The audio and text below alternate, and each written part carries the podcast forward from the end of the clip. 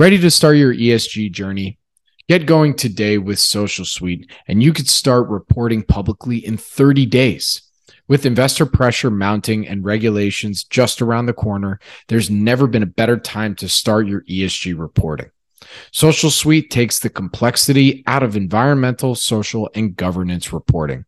Social Suite helps organizations to measure, monitor, and report on their progress with fast, simple, and affordable software. Create value through ESG in order to raise capital, improve brand and reputation, as well as mitigate risk.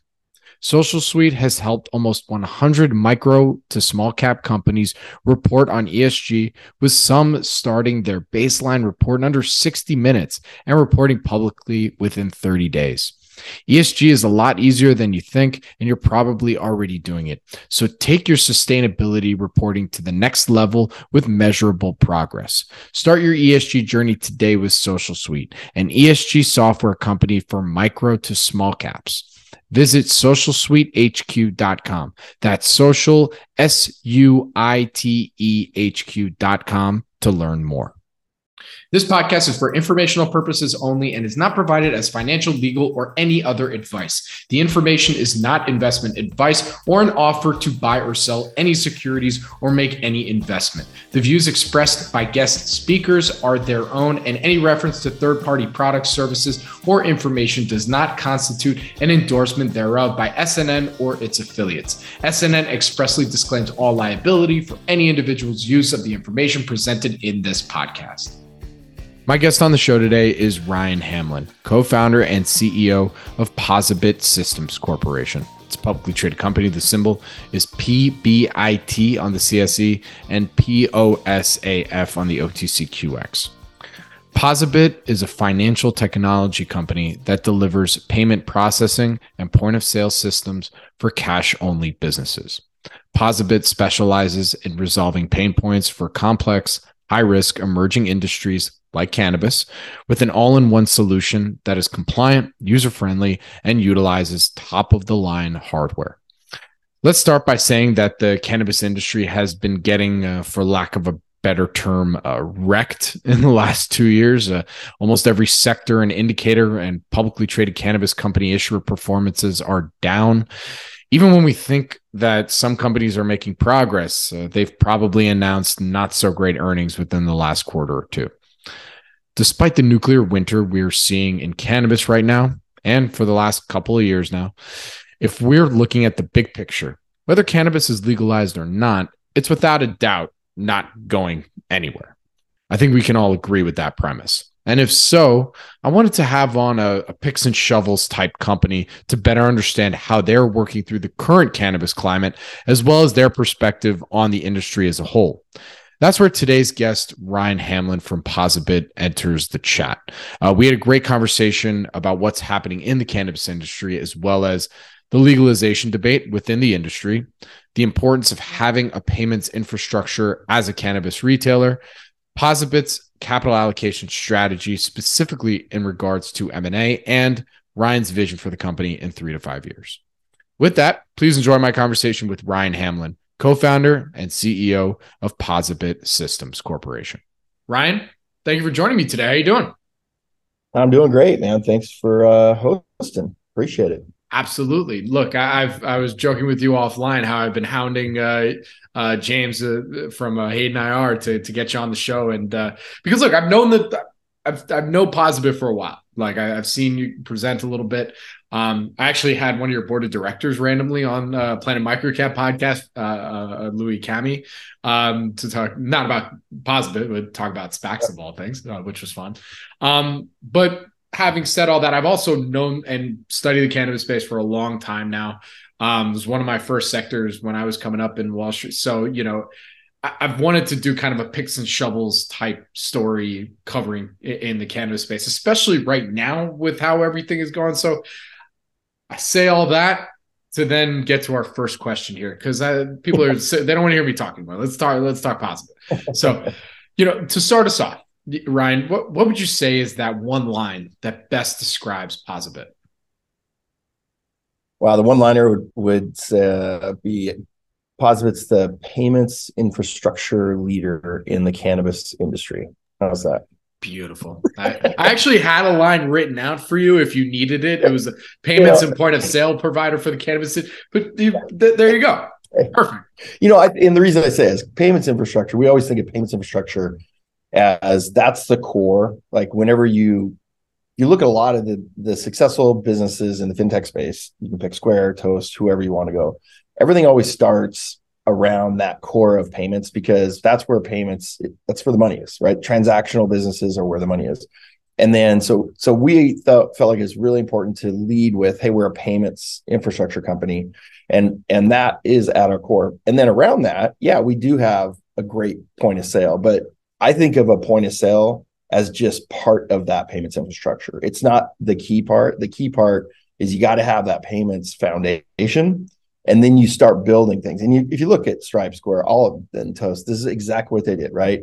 Fund their business, get the payments going, then they start to build all these services around. They have these great POSs, they have mobile capabilities, then they start offering bill pay and the, all these other things. And so, yeah, from day one, the way we differentiated ourselves from everyone else in this cannabis tech space is that we took on um, what I think was the hardest challenge, which was payments in a federally illegal uh, environment of you know cannabis being a Schedule One drug.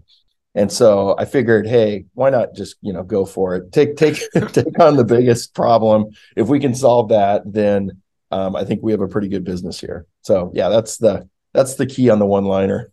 I, I, I appreciate that. And actually, you already hit in my next question a little bit when you know because you know for those that aren't as familiar, I'm sure it, yeah. it would be you know we should give them a little bit of perspective on the history of the company. You know, as you said, you wanted to take on the hardest problem in payments yeah. out there. Um, you know, providing a payment solution for uh, a product that's still federally illegal. So, yeah. love to you know t- take us back to the the company's originally founding and and uh, you know the original thesis for it. Yeah, yeah. I mean, there's two kind of key events leading up to actually founding POSaBIT in 2015. The first is I was at Microsoft a long time, and so you know, love being in software, love providing great scalable solutions. So um, you know, a, lot of us that were Microsoft early days, and then spun out and started to create our own companies. And so first was just having that experience at Microsoft. Second was I started my first fintech company before POSaBIT as my first startup, and that was to help small businesses be able to book online and that's where I learned a lot about the challenges of just the entire fintech space and the payments infrastructure. So um, when it came time to kind of figure out, okay, what's my next thing after my first startup, I started to look around and realize number one, I lived in the state of Washington, which we had just legalized in 2012. And so this is 2014, only two years later. And we just started selling recreationally. So pretty fascinated by the industry. Second, I knew that it needed to have good software. I actually went to one of the early, early days cannabis shows here in Seattle, and it wasn't even at a conference. It was, and this was weird. And, you know, maybe your audience appreciates this or not, but like, I'm going to all these Microsoft conferences where it's like way different than you go to a cannabis conference in 2014. A little bit of a shocker. But, anyways, walking around the floor, realizing number one, no one's thinking about software. So that was like idea number one hey, we got to do something for this industry. They need really good software. Number two, recognizing that it was cash only and couldn't believe that. And I was like, how can you create this, you know, multi-billion dollar industry and have it all be cash? That can't be good for anybody. Um, and uh, I actually was dabbling on a project with my son on crypto at the time, and we had actually bought a couple um, miners, bit miners, and and I was running them at my house mining Bitcoin, and so it was kind of the all of that coming together which in 20 the very beginning of 2015 a good friend of mine we're sitting around his backyard and we're like hey this is pretty cool. Like there's not many people doing like you said picks and shovels kind of software in cannabis we're in one of the states one of the you know the second state after colorado so really early advantage for us and I think we have a cool kind of way to solve this cash problem using crypto. so the company that, you know, we founded POSaBIT, the bit is truly Bitcoin. I mean, when we named the company, it was around point of sale, that's the POS, point of sale via Bitcoin. So we were making sales via Bitcoin. Uh, anyways, so that was the, you know, the early on of, hey, let's go solve this super hard problem and not only let's solve it for cannabis, but hey, why not throw in crypto? Because you know, I mean, why know, not throw a little AI? Should we throw a little AI, a little, a little, Yeah, yeah. little psychedelics in there too? I mean, what, what is there a mining component we can throw in there as well? I mean, come on, we got to hit them all. yeah, it was. It's funny, and then you know, yeah, I joke about like, man, those those early days were painful because we had to um, become a money services business. We had to get our money transmission license. We we went through so much. I mean, and it, you know, not to go too deep here, but that's really where we learned the importance of compliance. And I mean, it's really the foundation of our company was built on solvent payments and doing it in a compliant manner. And, you know, from day one, we had to hire really good attorneys to build out our AML program and get all of our registrations for FinCEN. And yeah, I mean, we learned a lot early days about the importance of compliance. So Absolutely. kind of the the beginnings of the company. Absolutely. So catch us up then, you know, from the humble beginnings in 2014, where you're going to accept, uh, you know, Yeah. helping these companies accept payment for their goods and services using Bitcoin or some other crypto way to Yep. where we are today in 2023. I'm assuming maybe that, I'm sure some of that lasted a little bit, but I'm, I'm sure the company evolved even since then. Oh yeah, company involved a lot. I mean, the piece that stayed on was what I just said, the compliance element, of course. But no, we moved away from crypto. We actually went from Bitcoin to Litecoin just because we were paying so much in our um, fees because we were writing transactions with blockchain. Cool technology, like really cool. I, and jokingly, I say like we were one of the earlier days of just like true commerce with crypto. Um, but recognize that number one, it was a very complicated sale. It's really hard to explain to somebody coming into a cannabis store that uh, you're there to buy, you know, a pre-roll, but you know, first we're going to sell you crypto, and then you're going to use that same crypto to buy the cannabis, and and you know, honestly, Yeah, like, uh, imme- if you've been to a immediately cannabis store, right? that's that's not necessarily just lost that, it's just lost that sale for sure. Yeah. So anyway, that's You when might we as well go to my dealer, man. Like I give him ca- give them cash. exactly. So we um we recognized that okay, well that was a good first start. We had to evolve our payments. So that's when we started looking for a debit solution. Um, we started playing around with the, this point of banking stuff, but recognized right away that that was not compliant. And again, goes back to our roots of we have to be compliant. So then that's when we started to really nurture relationships with um, brand new sponsor banks, and we'll get into kind of how we do the debit. But so we evolved to to offering full debit, and then we um, added a point of sale at the end of 2018 and then we just kind of kept growing. So now you know fast forward here we are we're over in 650 locations 27 different states. Um, you know our pos business is thriving. We we have 40% of the market here in the state of washington um, as our largest market. So a lot of really good things and then obviously you know you mentioned at the beginning um, that we went public we went public in april of, of 2019 and that's been a, a journey um, as well but all kinds of things I'm sure we can talk about here next. But yeah, no, fast forward, that, that's where we are. You know, healthy company, we're valued about 100 million, I think somewhere right around there. And um, company's about 80 people based in the Seattle area. Um, yeah, and and our two beachhead products of, of point of sale and payments. Very cool. All right, so let, I want to talk about the tech specifically because I think folks want to understand. Like, all right, well, how did what was the actual solution now for these companies that you know have to be for the most part cash? You know, so can you tell us a little bit about the technology and also what is unique and different about it compared to you know some of the stripes and some of these other payment systems where Yeah. I'm sure one risk factor that's in the back of some people's heads, like, okay, well, once this becomes federally legal, like what's stopping a Stripe or one of them now getting into it? So, can we cover all that? Yeah, yeah um, definitely. Let's start. So let's start at just how how I threw a lot at you. I apologize. no, it's okay. No, it's all good, man. Um, so the the key and so it's a Schedule One drug. If you read Visa Mastercard policy, basically says within their card brand rules, you can't provide services for Schedule One drugs. Um, so that's thus why you can't use a credit card um, to to purchase cannabis. So we looked at that and said, okay, well, what if we were to uh, build, in essence, an independent network that was a sponsor bank that was willing to basically be a sponsor um, for our processing. Number two, find a processor that was willing to process debit transactions. But the key is on independent rails. So um, uh, there's the way a card works when you go to the gas station, you pay with a debit card. You know, if you look on the back of your card, they used to have these symbols, star plus, all these little logos.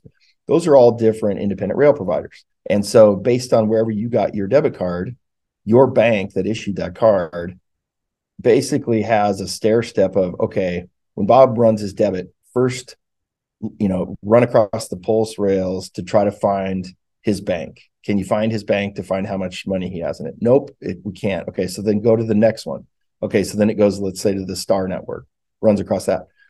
All of those quote rails are called independent or rail providers. Some are owned by Visa and MasterCard, some are not. So what we did is we run on the ones that aren't owned, which then allows us to be independent and run across um, the independent rail providers that are separate from Visa MasterCard. So now you have a processor that's willing to process, you have a sponsor bank that's willing to be our sponsor, and you have independent rails. So that's how the solution works. Now, doing all of that takes a year and a half at least. Like it's a very complicated process because you, from just a compliance standpoint, and you have to find the right partners. So we took a lot, it took a lot of time. And I always tell people that's really our moat around our business until legalization happens, it's very difficult to repeat all of what I just said. Um, and and and do it in a way that you know we've done from the beginning around compliance. And you know, we I tell people this because it's kind of a badge of honor. We got audited by FinCEN. I don't think anyone wants to get audited by FinCEN, but we actually got audited by FinCEN about a year and a half ago, and we passed that audit with zero issues. So, you know, it was almost um, a, a testament of all of the work we had started back in 2014 to allow us to finally get to this place where we have this compliant debit solution. So that's that's why it's it is what it is and why we've built a nice moat around it. And people ask me like, why you know why aren't people just rushing into this? Well, it's just hard. It's really really hard. And the compliance piece, like you said, Toast Square. I mean, everything around this is a much different transaction than buying a cup of coffee. And so um, every single transaction has to be registered with the state that you're in. We have to file um, what we call SARs or suspicious activity reports every single month on every single transaction, and at, and it actually depicts where the store. So imagine I'm sending to FinCEN all of these cannabis locations and all these transactions. Again, up totally above the board on everything we do around compliance.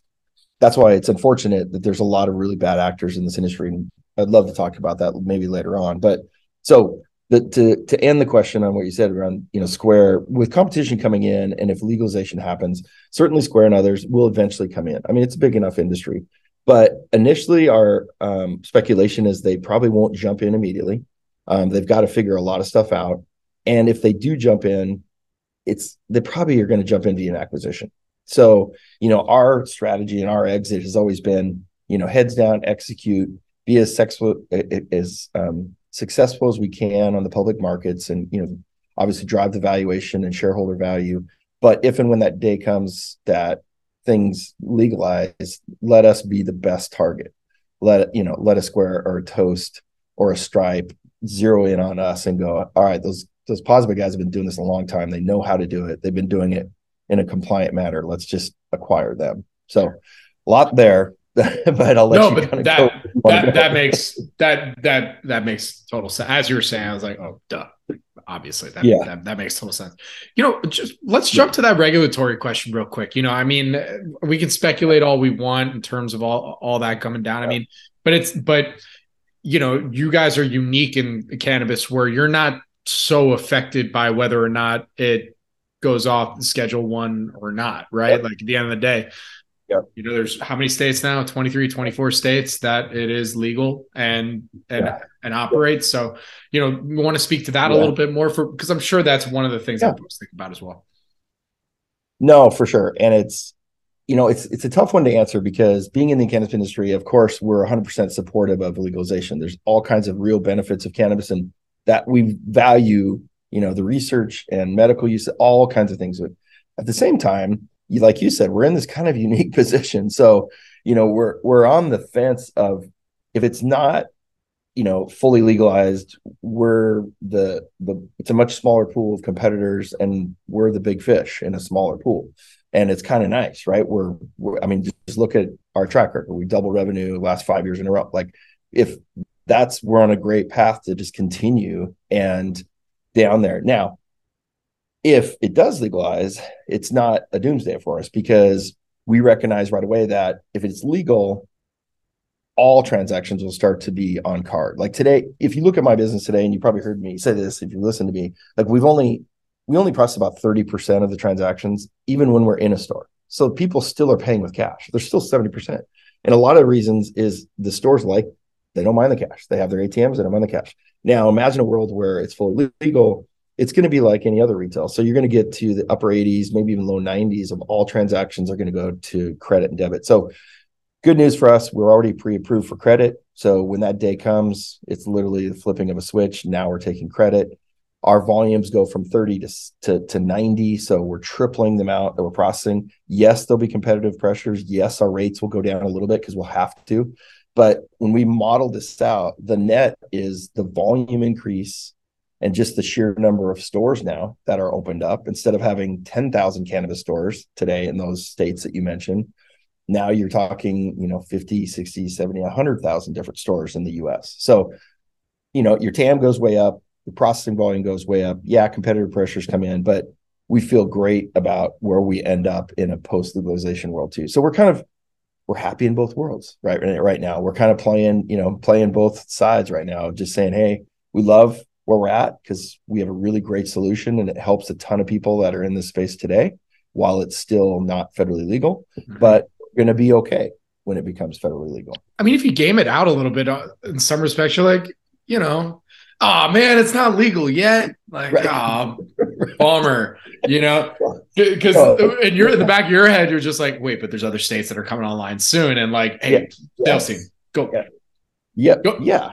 And just our, yeah, and market penetration. I mean, I look at the state of Washington we go back three years ago, we had maybe 5% of the market. Now we have 40% of the market. So even in those states that are legal, we're still taking share, right? Um, yeah, it's an interesting, it's an interesting space to be. Safe banking, you know, we is kind of my board and I have this joke because I've been very, I mean, out there saying I don't think it's going to pass, and I've said this for years and, and years and years, and now even now it's kind of risen again. Oh, it's going to come back, and and I the the joke I always say to my board is like, hey, when pigs fly, safe banking will pass. Like it's just I don't see it. We have such a split political division right now in our in our you know our, our country and the economy, everything else like that.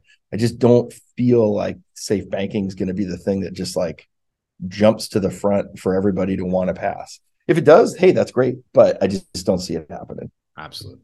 So let's talk also real quick about, you know, just the industry in general. You know, again, we yeah. were joking I don't want to joke about it because you know there's a lot of businesses have been hurt by by this, but yeah. like cannabis industry is it's been yeah been a bloodbath. What else can we say? It's yeah. been an absolute bloodbath for what what would you say last 18 24 months 18 months yeah. yeah yep you know what what would you say are some of the reasons for that in your opinion and then you know how are you managing through this difficult period in cannabis right now yeah so industry as a whole 100% i mean i think a big part of it is there was a surplus. I mean, a lot of operators came in. The MSOs started to really um, become vertically integrated and growing a ton of their own. So there was some price compression on just the amount of product in the market. So I think it all, you know, it, sometimes people look at like, oh, it's it was the economy, and and some of it was self inflicted. I think the cannabis industry it was a bit of a self infliction where it kind of grew up a little too fast on the grow side and produced way too much product and there wasn't enough you know demand supply and demand basic economics like it was too much product. So you had the big guys that grew all these products now are starting to hurt a little bit more. So it's like anything when the big start to hurt what happens? It just rolls its way down. And so you started to see price compression at the dispensaries and the stores you know, having to really, you know, not their margins are, um, started to drop. And in addition to 280E and all the taxes they had, now they had margin pressure. So that started to drop. And and so and then you just layer on the economy and just general consumer spend. And for the first six, you know, if you say it's it, I think it's yeah, about 18 months, 24 months. The first six months prior to that, the economy was going down, but cannabis was staying relatively okay And I think it's because it's like anything, sin, you know, those those sin products or what do you want to call it, alcohol, tobacco, cannabis, even in tough times, people still spend. And I think we we had this artificial time period where people still were spending, but things were hurting. And then finally we reached the peak where it's like, oh, okay, now actually consumers really are holding back. And we've been, you know, like we saw ticket sizes that were normally 86 bucks drop down to like 72 bucks in some cases 60 bucks. Like there's literally that we've seen it. So we know consumers are spending less. We know there's a surplus of product which is causing margins to be squeezed. So that's the industry's whole. Beauty about our business is that in some ways you know we are affected because we're payments so we don't process maybe as much per store but we're not as affected in that we have you know you know, it's it's you said picks and trouble. It's software. Software industry is a great place to be. Software's good margins. You everyone still needs our point of sale. They have to have our point of sale to register to stay compliant. Consumers still want to pay with plastic versus paying more fees at an ATM or, you know, frankly just having not enough cash on hand. So it's good that, you know, our services in some ways I don't want to say they're inflation resistant or recession resistant. Like it's they we're still affected, but not nearly as much as the rest of the industry. And so I think what's happening, and we've already saw this, Q1 in general is down. Q2 numbers are looking better, not only for us, but also for the industry as a whole. I think, you know, when you have these brand new industries that get created overnight, multi-billion, they're going to go through a bunch of peaks and valleys. And I think we're just, you know, we we shot up and we're we're in our, our first big valley of cannabis we'll come out of it just fine. And you know, when the economy starts getting a little bit better, I think we're naturally going to come out of it and be even stronger. And so I think it's it, it got hurt because there was artificial inflation on valuations too. That was the other thing is like people. It was like it's like AI today. I mean, you and I both. You put .ai on your domain right now, and you're going to get this crazy valuation. I guarantee in two years from now, we're going to be saying, man, what happened to the AI industry? like it's, you know, I think these are these are these way these industries work. There's a lot of momentum, investor excitement of like, oh, cannabis, it's going legal. Yay. A lot of investors come in, a lot of new companies come in, and it goes up. And those valuations are artificial. And the companies that survive are the ones that frankly have a good business model and have proven that even in tough times, you know, they can be fiscally responsible. They can still grow their revenue. And, and that's what I mean, not to just toot our own horn here, but like that is one of the things we pride ourselves on. Like, hey, you, this industry's been up and down, but we've been consistently growing, consistently getting better and more customers and growing. And I think hopefully investors, you know, will reward some of the companies that have good unit economics and have run their companies responsible and haven't done stupid public and private valuations. Like, you know, it's just so anyway, a lot there, but I'll get off. No, no, no, no. You, right no, no, no. You hit. I mean, you hit on a lot of what has been kind of the the general, you know, uh, reasonings for for what's going on in, in, the cannabis industry, and I and I think that everybody pretty much agrees like that's what's been happening. And you know, from what's interesting that I, when I think about with, or I don't know, maybe I just think it's interesting, but like when I think about POSaBIT in terms of you know, um, I, I guess or at least for me, what I want to know that I, I think would be interesting yeah. is, you know, what's your current market penetration right now? You know, in terms yeah. with within the states where, by the way, is it just are you just in U.S. or you also you also have clients no, in Canada? You do just US. just U.S. Okay, US. so so for the states that it's currently it's currently legal, you know, what is your market penetration right now? And then, yeah, yeah let's start there. I want I want to start there. Yeah, no. So if there the general rule right now is there's 10,000 dispensaries out there and and that are actual legal both recreational and medical dispensaries in the United States. And not all of them um, obviously have payments today. We we we guess that about 30% of that point of you know the, the still the non-compliant point of banking which happy to talk about that because that's actually it's unfortunate um, a, having this point of banking out there because there's a lot of merchants that are vulnerable to uh, that solution not being compliant. But so if you think about it that way, 30, maybe even op- optimistically, let's say 40%. So now you're talking about 4,000 dispensaries. We've got 650. So, you know, you can do the math. We're 15 ish percent, you know, something like that, roughly getting stronger. Um, in the States like Washington, like I mentioned, we're 40, 40 plus percent. We, because we are a West Coast company, we're obviously strongest right now just in the West Coast. So, Washington, California, Colorado, Nevada, um, kind of our big states. And then when we leap across the country, Michigan's a really good state for us. We've been very successful. New Mexico, we've been very successful in. And now we're just kind of really opening up in kind of the, the, the eastern border, um, Massachusetts, New Jersey, New York, kind of that area in, in Florida. We'll spend, you know, we'll we'll start to get more market share there. But just, you know, it was just a proximity thing for us. It made sense for us to really focus on the West Coast. Plus, the West Coast states were the first to legalize, right? So the more mature states for us, it's actually better to work in because it's crazy. These new states and trying to understand, like New York, right? I mean, New York's absolutely nuts right now. Like y- you can walk downtown Times Square and you'll see every shop selling cannabis right now. And you know, it's supposed to be a legal state. Like it's out of control. So I love and I do look to the state of Washington and frankly Colorado as like the models of how to really run a good cannabis state. Like everyone here abides by the rules, everyone pays their taxes, compliance is super important. The LCB does spot checks. Like it, there is very, you know, there's black markets and everything, but like very little here compared to like of California. Um, sorry, man, but it's like you guys, you guys are one of the worst. But oh, oh man, there's a, it sucks. it's, it's it's a little crazy now in California, but um, yeah. So, um, yeah, that's you know when we we look at our share, like that's, and then the other big metric for us is, is profitability. Working to profitability, we you know very much stated like, hey, we have great revenue growth, we want to double. We focus on our gross margin um, dollars, and we want to be profitable.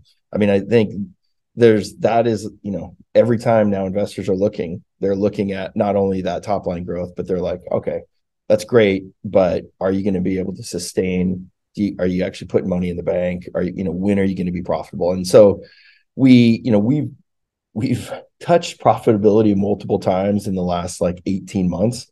Um, but we officially came out with our guidance that we were going to be slightly negative this year. And we just felt like in a time where there's a lot of unknowns, and frankly, we're investing, like we're pedal to the metal, like we're investing right now because we think this is a perfect time for us to take market share. Um, you know, in a time when a lot of our competitors are hurting, this is a great chance for us to gain share. So we don't want to be foolish with our spending, but at the same time, you know, we don't feel like now is the time to put millions of dollars in the bank and you know focus on just profitability. We want to focus on some growth right now. I was going to say that kind of goes right into you know some of your your capital allocation strategy when you're looking at M and A. I mean, the company has done quite a few, you know, a couple transactions over the last three years. Um, and then in April, for instance, you just you made an acquisition of a company called Hypur. So yeah. can you tell us a little bit about what your M&A strategy is, maybe using Hypur as an example, and how and maybe some of your criteria for potential acquisitions out there right now? Yeah. No, great question. Um, first and foremost, we look at how is it going to help us with distribution. So it's you know just acquiring existing accounts. So we want to grow fast. Great way to grow fast is buy existing companies that have relationships already. So that's criteria number one. Number two is look at a company that is distressed in value but has great technology and has is aligned with our philosophy, particularly around payments and payments infrastructure. And so the what was very appealing for us with Hypur is that you know they were raising capital 12 months ago at 100 million dollar valuation. And you know they unfortunately ran out of some cash. They were struggling a little bit. They still had great product. They had great people but and they had a good set of merchants. I mean they had 150 merchants. So when we looked at it, we're like, okay, if we can acquire this asset for what we paid seven and a half million, only a million and a half in cash, six million equity, um, you know, really good deal for us because they come with 5.4 million of revenue. and 150 merchants, which we know we can monetize immediately. Um, and they come with some technology to fill some of our product gaps. And so, you know, that was an example of a perfect fit. It filled product gaps. They brought some experienced people. They were a depressed company, so the value was correct, and they brought merchants. Um, so that's you know, if you look at that's our criteria really when we when and we're still in market, like we're looking right now at other opportunities where we can kind of if it hits those criteria, then we have the nice thing is we have the cash. We're one of the few companies that actually has some cash in the bank that we can still make some of these acquisitions. So, I mean, I, I can dive into Hypur if you want, but um, you know, a little bit more. Yeah. So, you know, with Hypur, there's there was four main things we got. We've we got another processor. So remember when I explained kind of how much time it took us to build this compliance system? One of those was getting a processor that uh, would agree to process for us. They actually had a relationship with another processor. And so the beauty is it gave us redundancy. And so now we're the only payment provider in the entire cannabis space that actually has dual processors. Nobody else has that. So it put us in a leadership position, number one, with that. Number two, it brought us some technology in uh, B to it's B to C and, and B to and B to B ACH payments. So think of it as on the B2B side, think of it as bill.com. So we now have the capability for our dispensaries to use our technology to pay invoices. So they can not only can they generate an invoice, but they can actually pay an invoice and move money around.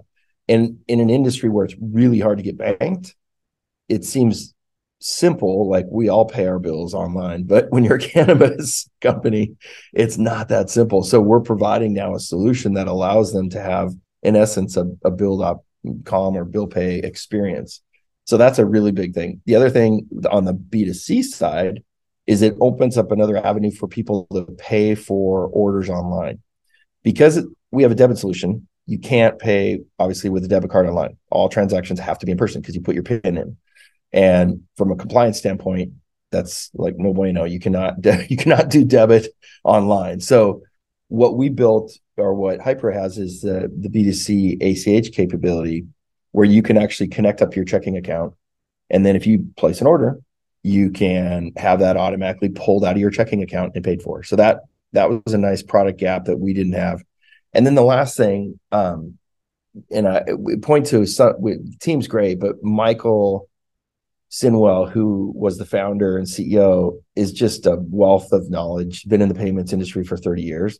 And so, you know, I started this interview with you saying we're the payments infrastructure leader. Like the way we succeed is is hire really good payments talent. And he's a guy that's been in this industry for 30 years, knows a ton about the industry and um, the payments industry specifically. So it was great, you know, acquisition talent, talent acquisition too.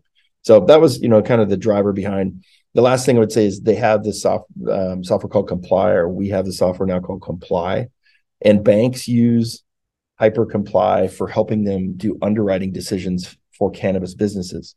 So for the banks that are banking the cannabis industry, your your credit unions and your state banks, if they're running Comply, it helps them evaluate. It does all like OFAC checks, all the EIN, background KYC checks on all the applicants. So if I'm a brand new cannabis store, I want to get a bank account through this credit union and they're using Comply. Comply is the underwriting software that helps the bank evaluate whether to approve them or not.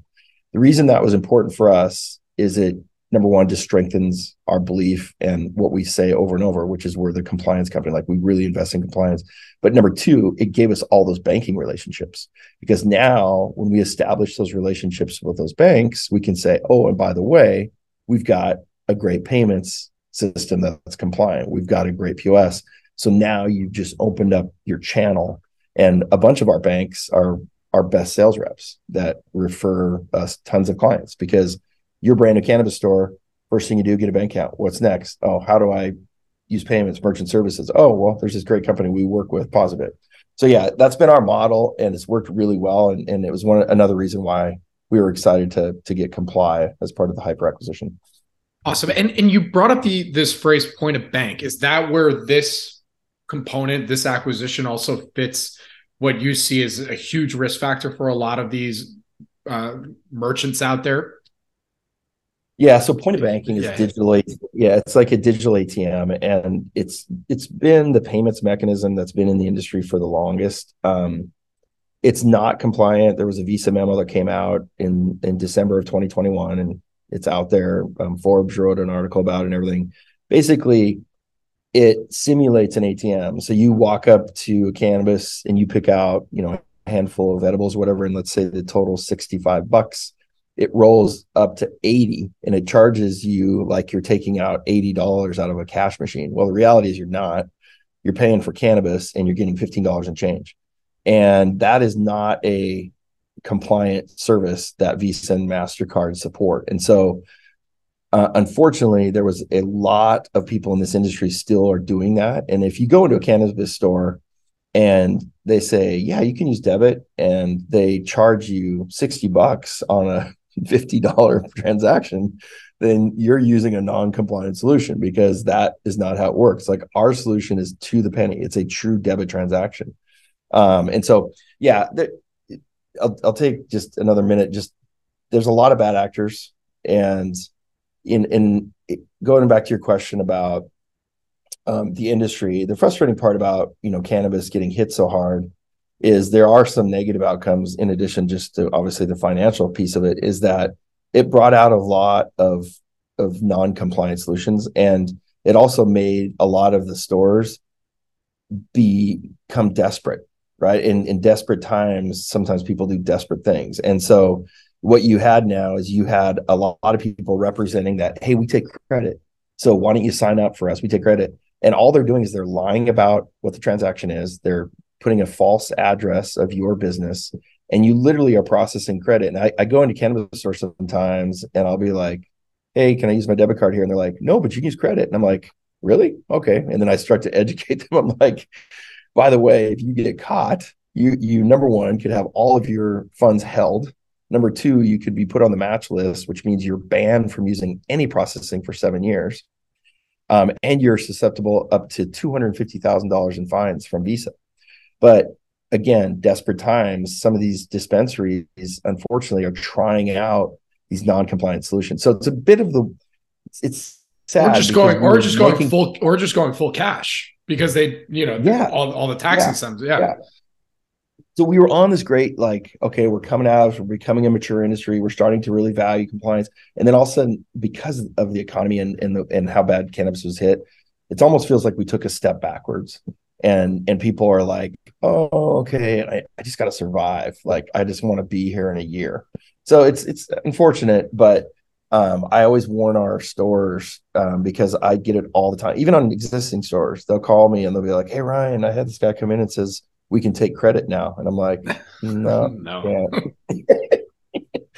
so, anyways, I was gonna say, I mean, is that your biggest risk? Like, just when you're thinking short term right now, in terms of like, you know, potentially winning new business and just within the current landscape of what's going on, you know, it seems like you're not so much worried about your fellow your competitors out there because it Right. seems like you have the market penetration. Like, it seems like they all Yeah. know who you are, but Yeah. now it's just more like these dispensaries think themselves like, well, I could do payments or I could just do cash, especially when you're in Cal, you know, in California, right? Like taxes here are crazy. You know, I mean, Yes. you don't blame dispensaries probably being like, "Hey, no, I I know. appreciate you, Ryan, but I'm going to cash right now because it is ridiculous here." Yes. No, it's hey, I it's a very common conversation. It's like, hey, I respect what you guys do. I know it's the right solution. I know it's compliant, but it's costing me five grand a month.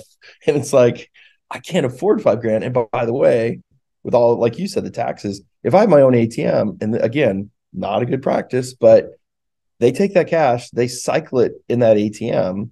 That's just cycling cash, right? I mean, and unfortunately, you know, a lot of times that isn't necessarily disclosed, and so it's not taxed, and it's just, you know, I don't know. There's a there's the point of, uh, you know, just in general integrity and all that stuff that you have. You know, it, it's just a tough space, man. There's this industry. It's gone. You know, there there's really smart businessmen and women that are running great stores, and you look at them like, wow, they really. But then there's also a lot of people that you know got into this industry they were growing maybe this i don't want to stereotype but it's like growing in my garage it became legal. I'm like, hey, I'll start a store. That sounds kind of cool. But they don't necessarily know everything about business. They know a lot about the product. But when you know you go through the times they're going through now, it's less about the product. It's more about, hey, can I sustain this business? And so unfortunately, you know, at least a third, I would say, of our industry today is people that are just trying to figure out how to survive. Yeah. I was going to say, I mean, like, do you help, you know, help some of these companies with some of that strat? I mean, because you look at like, yeah. I mean, using California, you look at MedMen, they're just burning through cash hand over. I mean, they've been doing it for years now, right? But, um, you know, yeah. I, like, I mean, is there is there certain best practices that some of these stores can have in order to make sure, like, hey, you do that like well one you need to have the payment side process because it opens up the doors where you're not just cash only business. Now you you know you're allowing customers to have multiple ways in which to pay for goods. But yeah. I mean are, are uh, do you guys have i don't know if it's a service you sell but i mean have you been doing some kind of thought leadership to help them yeah it, it, we don't sell it um, but we do have a bunch of case studies that we like to just educate um, the stores on i mean i think there's a couple of things. One is if you are cash only and you truly are reporting all of your cash and being taxed on it, and you're having armored car pickup services and you're paying your accountant to count it, and you're you probably have some miscounts and some theft because it's cash. The cost of cash is anywhere between six and a half and nine percent. And a lot of people don't realize that at the end of the day, when you're actually paying for managing cash, it's actually more expensive than electronic transactions. Electronic transactions, while you might be paying three and a half percent, you don't pay that armored car pickup. You have 100% accurate records of every deposit and every transaction because it is electronic. You don't have theft, and it's a much safer environment too because you know your bud tenders aren't dealing with massive cash drawers and you know safety is a huge part of this too so I think it's having that conversation with the right owner to educate them on, hey, here's the difference between cash and and taking plastic. Here's why number one, you're creating a better environment for your customers, a safer environment for your workers. And in general, while it's hard to to you know get your head around it, you're actually going to make more money in a digital transaction than you are with cash because of that potential loss of all of those disadvantages of cash.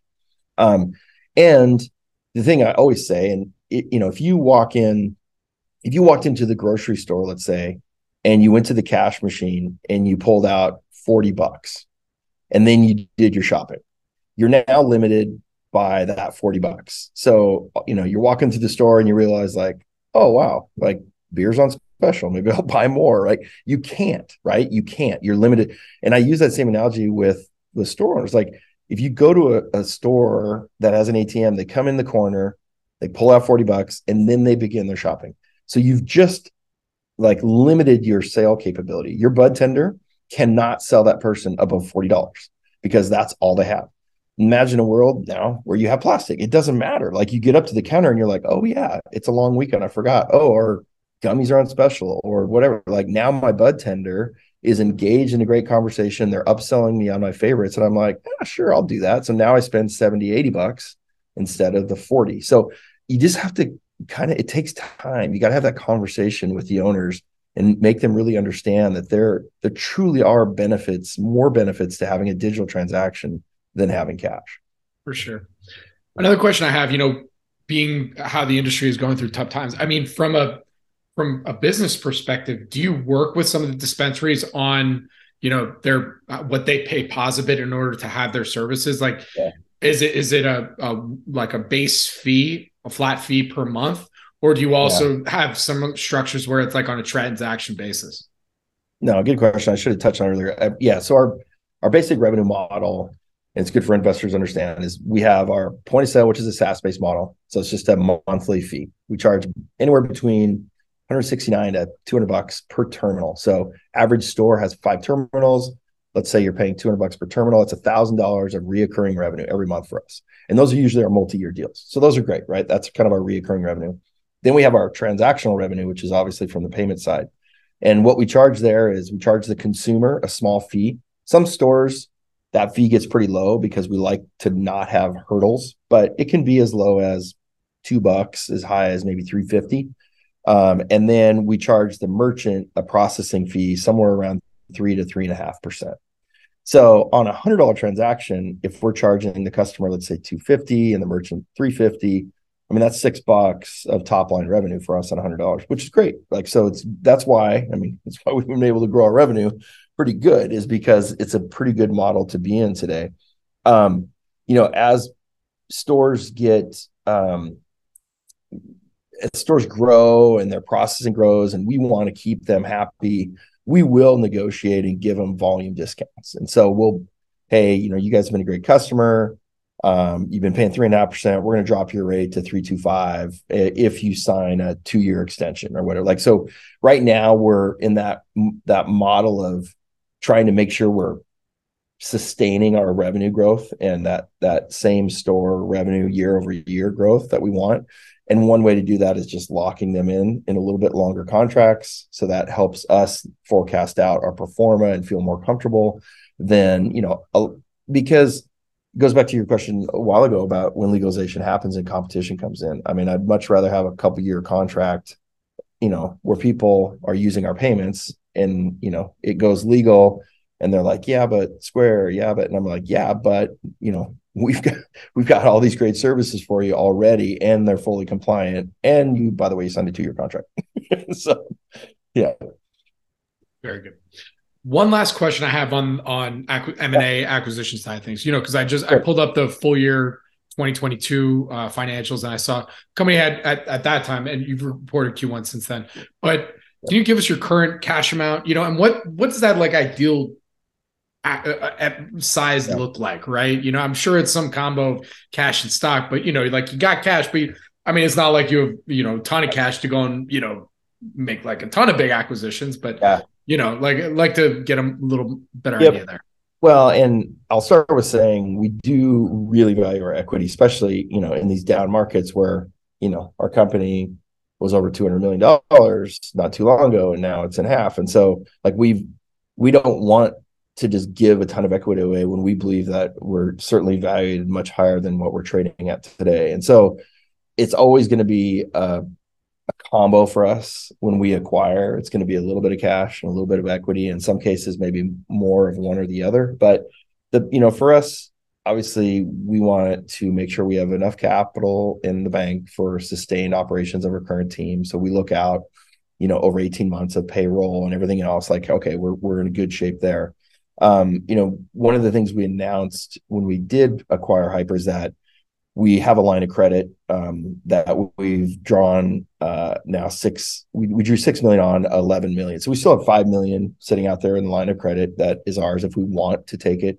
Um, and then we have cash in the bank, and I think um, we we're at like seven million or something like that. Was the yeah? So you know we have cash, um, but we uh, we don't have stupid cash. Like we're not. It's like we're not going to go like make like we we're making acquisitions that are going to be a little bit smaller in nature that like i said you know a chunk of merchants a little bit of a technology probably gap to fill but it's you know it's not uh these are not hundreds of millions of dollar kind of acquisitions at this point now eventually maybe we'll get there this is part of the whole roll up right now i mean you're seeing this across the cannabis tech industry right now and you know at the end of the day i think it's an important point for just your listeners is that this if you look at the cannabis tech space, software space, you're looking at an industry that 12 months ago probably had, you can almost name like 30 kind of reasonable players.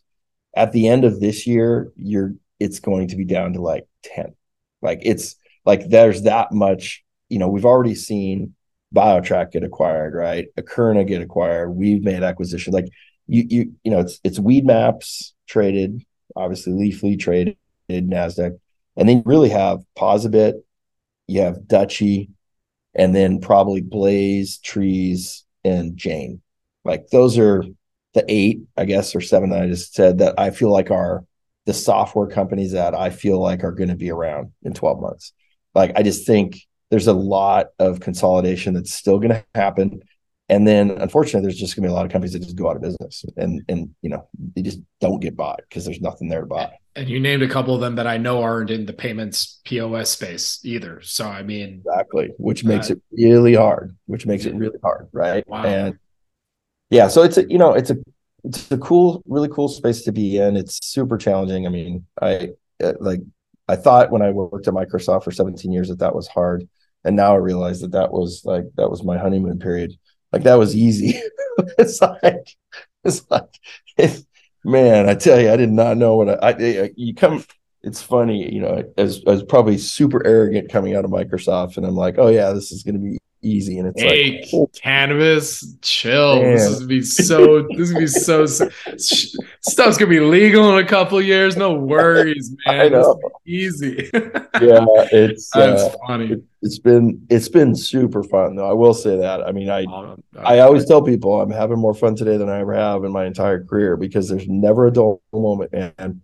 Great. We have a great team. We have great products. The industry is even though it's challenging, it's really fun and it's it's a it's cool to be in an industry too that's just it's really growing. And we know it's not going anywhere. Like it's just going to get bigger. I mean that's the thing. Like so while investors are frustrated you know everyone will tell you cannabis isn't going away. It's just going to get bigger. So you know we're going through a little bit of a hiccup but so so ryan you know before i let you go i got i got two more two more questions because we hit on most of in terms of like downside risk risk factors i mean we it's almost yeah. like it goes without saying almost in many respects you're in yeah. you know a very growthy sector um part yep. um you know but my what of my two questions you know i and I think we covered almost everything. But I mean, like I said, you've done kind of the dog and pony mm-hmm. show, been out there doing one on ones, conferences, everything like that. You know, what would you say have been some of the more recent, frequently asked questions you've gotten? Maybe we can answer them here, or or what do people still get confused about when they think of POSaBIT? Yeah, honestly, the number one question I get, and it's it's easy, is, "Hey, POSaBIT, you guys, great story. You've doubled your revenue for five years. Like, why is your stock not moving? I mean, I have so many investors that have asked me that question, and I'm like, wish I knew. Like, I wish I knew. Like, we we're in a we're in a weird space. And and you talked to you said you talked to Lewis, right, Cami, and he he was one of the first ones that said this to me when when I got him on the board. He's like, I've never seen an industry like this. This is weird. Like you you can look on paper at and you're like, this company shouldn't be worth this. It should be worth three times this. Like you guys are doing everything you know, but yet the stock is just it's we'll make a huge announcement and the stock will go down, but then we'll do nothing and the stock will go up. like it's just it's a very interesting market. So that's the number one question I get is just like, hey, what's up with the value? Like we've POSaBIT should be valued more. I'm like, yeah, it should be valued more. I'm, you know, we what we're doing, we're putting our head down, we're executing, and that's hey, the market's going to be the market. We know it's going to recover. We know we're going to come out looking great at the end of the day. But hey, I already lost all my hair worrying about worrying about our stock price. So so that's one question. The other question is, um, what and you already asked me, which is, hey, what happens when legalization happens? How is POSaBIT gonna, you know, what's the competition gonna be like? And I always I say the exact thing thing I said to you, which is, hey, we're going to be great. Like, don't worry about POSaBIT post legalization. Like, we're going to be super healthy, and not only going to be super healthy, but we're probably going to get taken out, and you know, you're going to get a nice payout. So, you know, let there's no there's no like shying away or or don't worry about legalization. That's okay. We're going to be okay. So those are probably the two biggest questions I get. Perfect. All right. So my final question for you here, and it's kind of interesting because it's really it's it's two paths, right? It's because the question, the base question is, you know, in your opinion, where do you want to see the company in three to five years, and what would you say are the inflection yep. points that'll get you there? But you really got to answer in two ways. It's like, okay, if legalization, if not legalization, right? So if yes. legalization, it's well, there's yep. this. So I'd love to hear you yep. say both paths in, in that yeah. case.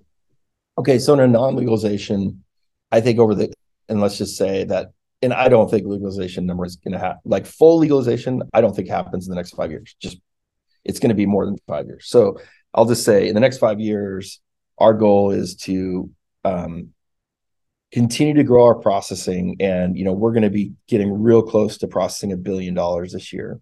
But I think a really um, great inflection point for us is going to be actually, and it's weird, it's the 2 billion mark. The 2 billion mark for us represents just from a market share standpoint, a significant, it's almost like that train is up and over the mountain. Like once you get to that 2 billion mark, the momentum is going to be super hard to stop us. So we've had great traction as we're building up to a billion, but for us, you know, in the next 18 months is to get to 2 billion. Like that absolutely is a goal. And I think once we're there, it just solidifies us and it'd be really hard for competition. It just puts us in a really unique position. Um, with a legalization, I mean, honestly, I think it's going to come down to do we have a big enough market share that we can protect our current base? And so I look at that and I go, okay, our point of sale, because a point of sale sale is very sticky. It's it's the core of the business. A payment sale is just transactional. It's where the money is, but it's really that point of sale that manages your inventory. It manages your people. It manages, you know, all, all your ordering and inventory and everything. So that we need to have at least uh, my metric I always say is 2000. i'd like to have 2000 merchants on the point of sale because then when legalization happens, it's really hard to displace because that point of sale is really entrenched. And you also become extremely attractive as an acquisition. There's a nucleus of, uh, you know, 2000 or more merchants in this space kind of is the magic number for me on that. So it's really 2 billion in processing and two 2000 in point of sale merchants. Those are the two and the the pre don't legalize, it's more important on the processing side. On the legalization, it's definitely more important on the point of sale side because it's a much more sticky product. Very cool. All right, you know, Ryan, I think we're pretty much. Did I miss anything? What, what do you? Th- did I miss anything? I think we covered um, everything.